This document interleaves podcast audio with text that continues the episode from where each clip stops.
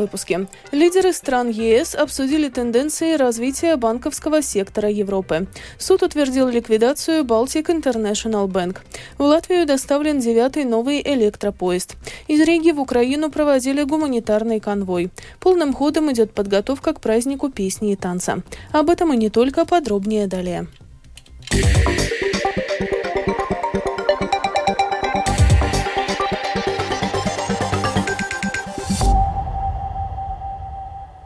Банковский контроль в Европе намного сильнее, чем в США. Поэтому европейский банковский сектор должен удержаться в это нестабильное время. Таков один из выводов, который был сделан в ходе сегодняшней встречи лидеров стран ЕС с участием президента Европейского центрального банка Кристин Лагард. На встрече в Брюсселе обсуждались актуальные тенденции развития банковского сектора Европы. Руководитель Еврогруппы Паскаль Донахью считает, что надо продолжить работу над усилением контроля за банками. Uh, Я уверен, что те изменения, которые мы произвели ранее, приносят плоды. Я уверен в том, что объем ликвидности обеспечит европейским банкам необходимую устойчивость. Но мы все знаем, что крайне важно продолжать наблюдение за ситуацией и ввести в жизнь то, о чем мы договорились. Во время встречи в Брюсселе лидеры стран ЕС, в частности, договорились продвигать во всех странах сообщества принципы Базельского соглашения по банковскому надзору. Также шла речь о необходимости завершить, наконец, создание Европейского банковского союза и введение единого механизма гарантирования депозитов. Глава Еврогруппы Паскаль Донахью также заявил, что ожидает в этом году роста в еврозоне, хотя и не такого большого, как в прошлом году. В 2022 году рост в еврозоне уровне составил 3%. Геополитическая ситуация заставляет страны еврозоны серьезнее отнестись к необходимым переменам. Об этом нашему корреспонденту в Брюсселе заявил премьер-министр Латвии Кришия Нескаринш. Иногда так и происходит, что внешние события побуждают политиков концентрировать свои силы. Латвия годами приводила аргументы, что это необходимо. Некоторые страны еврозоны были настроены к этому скептически, но сегодня за столом я этого скепсиса уже не слышал. Я надеюсь, что это позитивный сигнал, и что мы в Европе одним рывком сможем принять эти два важных акта. Добавим, что Каринч говорил о Банковском союзе и союзе рынка капитала. Суд по экономическим делам Латвии сегодня удовлетворил заявку о ликвидации Baltic International Bank. Соответствующим заявлением в суд обратился Банк Латвии. Решение суда является основанием для приостановки производства по гражданским делам, которые были возбуждены против Baltic International Bank, и прекращения исполнительного производства по делам о взыскании сумм, которые были присуждены кредитной организации, но не были с нее взысканы. Решение является окончательным и обжалованию не подлежит. В Риге сегодня продолжилась антивоенная конференция, которую проводит форум «Свободной России». Это одна из крупнейших платформ российской оппозиции. Во второй день мероприятие проходит за закрытыми дверями. По словам сооснователя форума «Свободной России» Ивана Тютрина, это делается по соображениям безопасности. Сейчас проходит заседание э, по списку Путина, где обсуждается вопрос внесения людей в наши санкционные списки. Там и военные преступники, э, людей, которых, преступники, которые были зафиксированы по преступлениям в Буче, там и общественные деятели, которые занимают пропутинскую позицию, там и судьи, которые выносят неправомерные приговоры и определенное количество участников, которые работают и занимаются этими списками, у них есть опасения, потому что у них есть родственники в России, а вы знаете, сейчас это все уголовно преследуется. И поэтому они, в общем, обратились и попросили не открывать это для журналистов для того, чтобы не попасть под, скажем так, контроль российских специфических этих ведомств. Поэтому это вопрос безопасности наших участников, которые эту работу проводят. Сегодня в Риге на площади возле Дома Конгрессов произошла отправка конвоя гуманитарной помощи в Украину. Он состоит из нескольких машин. Благодаря компании «Латвия Сфинерис» украинским солдатам достанутся военный квадроцикл и два внедорожника. Также в Украину отправились микроавтобусы с амбундированием, дронами, питанием, кроватями-трансформерами для киевского метро, инструментами для ремонта вагонов и земляных работ, индивидуальными комплектами от сети магазинов «Максима Латвия» и одеялами от Кеска Синукай. В Украине зафиксированы 133 жертвы сексуального насилия, включая 85 мужчин, 45 женщин и трех девочек. Об этом заявила глава мониторинговой миссии ООН по правам человека в Украине Матильда Богнер. Такие данные комиссии ООН удалось собрать к концу января этого года. По словам Матильды Богнер, насилие часто происходило над гражданскими или военнопленными, которые находились под стражей.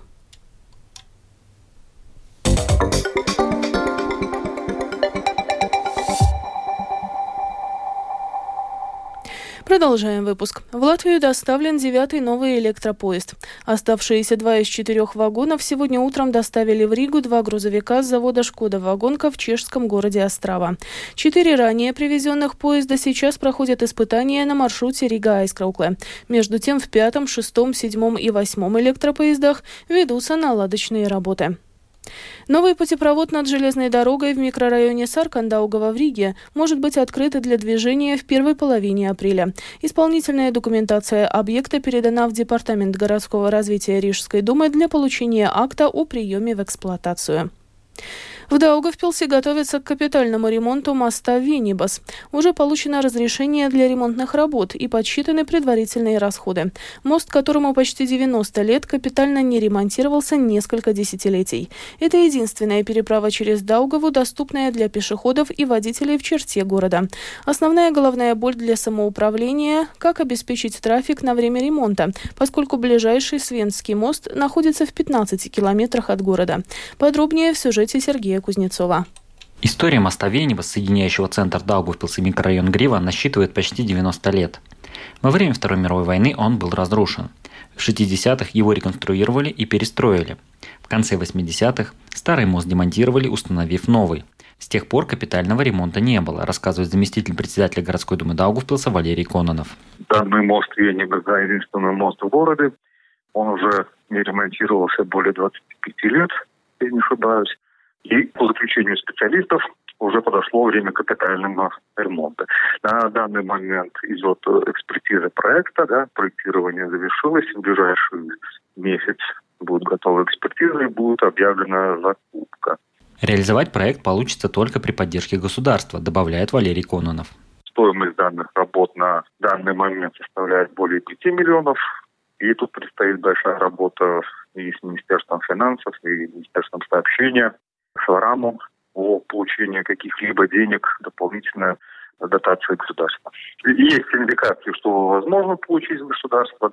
Делать это надо, нельзя допустить какие-то риски с единственным мостом, соединяющий оба берега Даугавы. Даугавпилс может рассчитывать на поддержку со стороны государства, чтобы отремонтировать мост, объясняет директор автодорожной инфраструктуры Министерства сообщения Далы Валдес Ветстиранс. Этот мост – часть маршрута дороги А13 и классифицируется как транзитный участок. В соответствии с правилами Кабинета министров, самоуправление может подать заявление на получение софинансирования из госбюджета на ремонт этого транзитного участка. Но даже все деньги, заложенные государством на ремонт мостов Латвии в этом году, не смогут покрыть всех расходов, продолжает Талы Валдес Ветстиранс.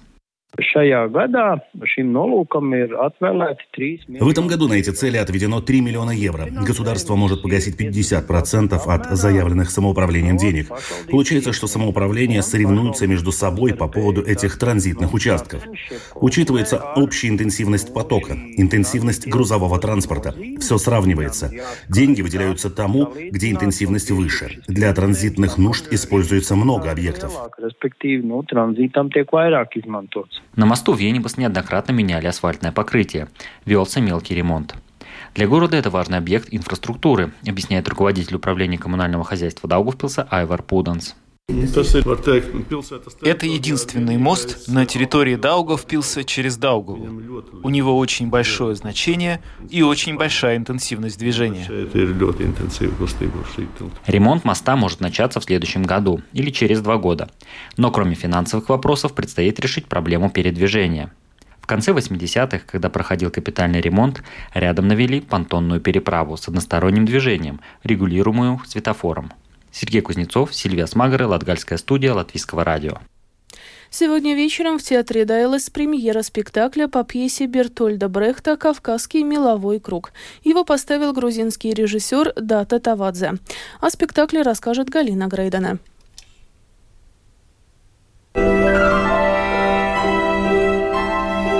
Латвийской стороны в спектакле актеры и художник по костюмам Кристина Пастернак. С грузинской, кроме режиссера, сценограф Кетевана Надибадзе и композитор Ника Пасури, который специально писал для этой постановки оригинальную музыку. В спектакле будет звучать живой оркестр. Слово режиссеру. Пьеса рассказывает про войну, но война не главный персонаж в этой пьесе. Война – это фон, экстремальная ситуация, где человек спасает себя, спасая другого человека. То есть Брехт предлагает нам такой рецепт выживания – что мы можем как люди выжить только если мы спасаем других.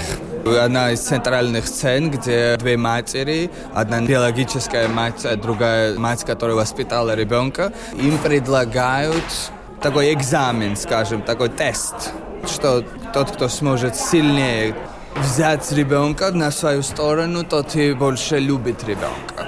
А если мы метафорически будем это все воспринимать, конечно, это тот замкнутый круг, из которого очень сложно выйти всему Кавказу. То, что сейчас происходит в Украине, это катастрофа, но это и происходило на Кавказе. В Чечне, в Грузии до сих пор 20% Грузии оккупирована Россией. У нас в стране русские танки стоят и контролируют некоторые регионы. В роли народного певца, рассказчика, актер Артур Скрастенш. Брехта очень важна музыка и песни. Он написал почти как стихи. В самом темном времени нужен кто-то, который эту свечку этот свет может нести и сделать все, чтобы этот огонь не угас. И надо напоминать, что в самых кровавых временах всегда находятся хорошие люди. Говорит директор театра Юрис Жагарс. Мне нравится концепция режиссера, как выжить простому человеку, матери с ребенку, когда мир вокруг сошел с ума. Галина Грейдена, служба новостей Латвийского радио. Полным ходом идет подготовка к празднику песни и танца. Вводным мероприятием праздничной недели будет концерт духовной музыки. На его репетицию отправилась Скирманте Бальчута.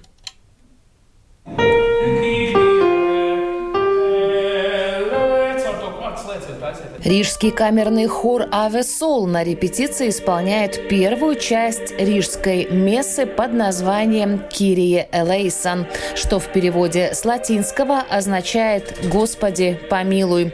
Специально для концерта духовной музыки композитор Удис Праулинч сейчас дополняет и расширяет это написанное более 20 лет назад произведение. По задумке дирижера и художественного руководителя концерта концерта духовной музыки Юргиса Цабулиса «Рижская месса» прозвучит первой, а потом последует целая плеяда очень разных опусов, как уже получивших признание, так и написанных недавно.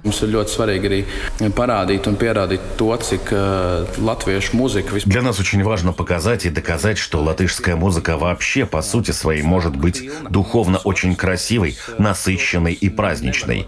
Это с одной стороны. А с другой, конечно, в сегодняшнем контексте мы не можем, и я бы даже сказал, не имеем права не коснуться темы хрупкости жизни, как на протяжении человеческого века, так и в контексте линии бесконечности. Репертуар и сюжетная линия подобраны так, чтобы слушатели ощутили красочную пирамиду духовных переживаний и открытий.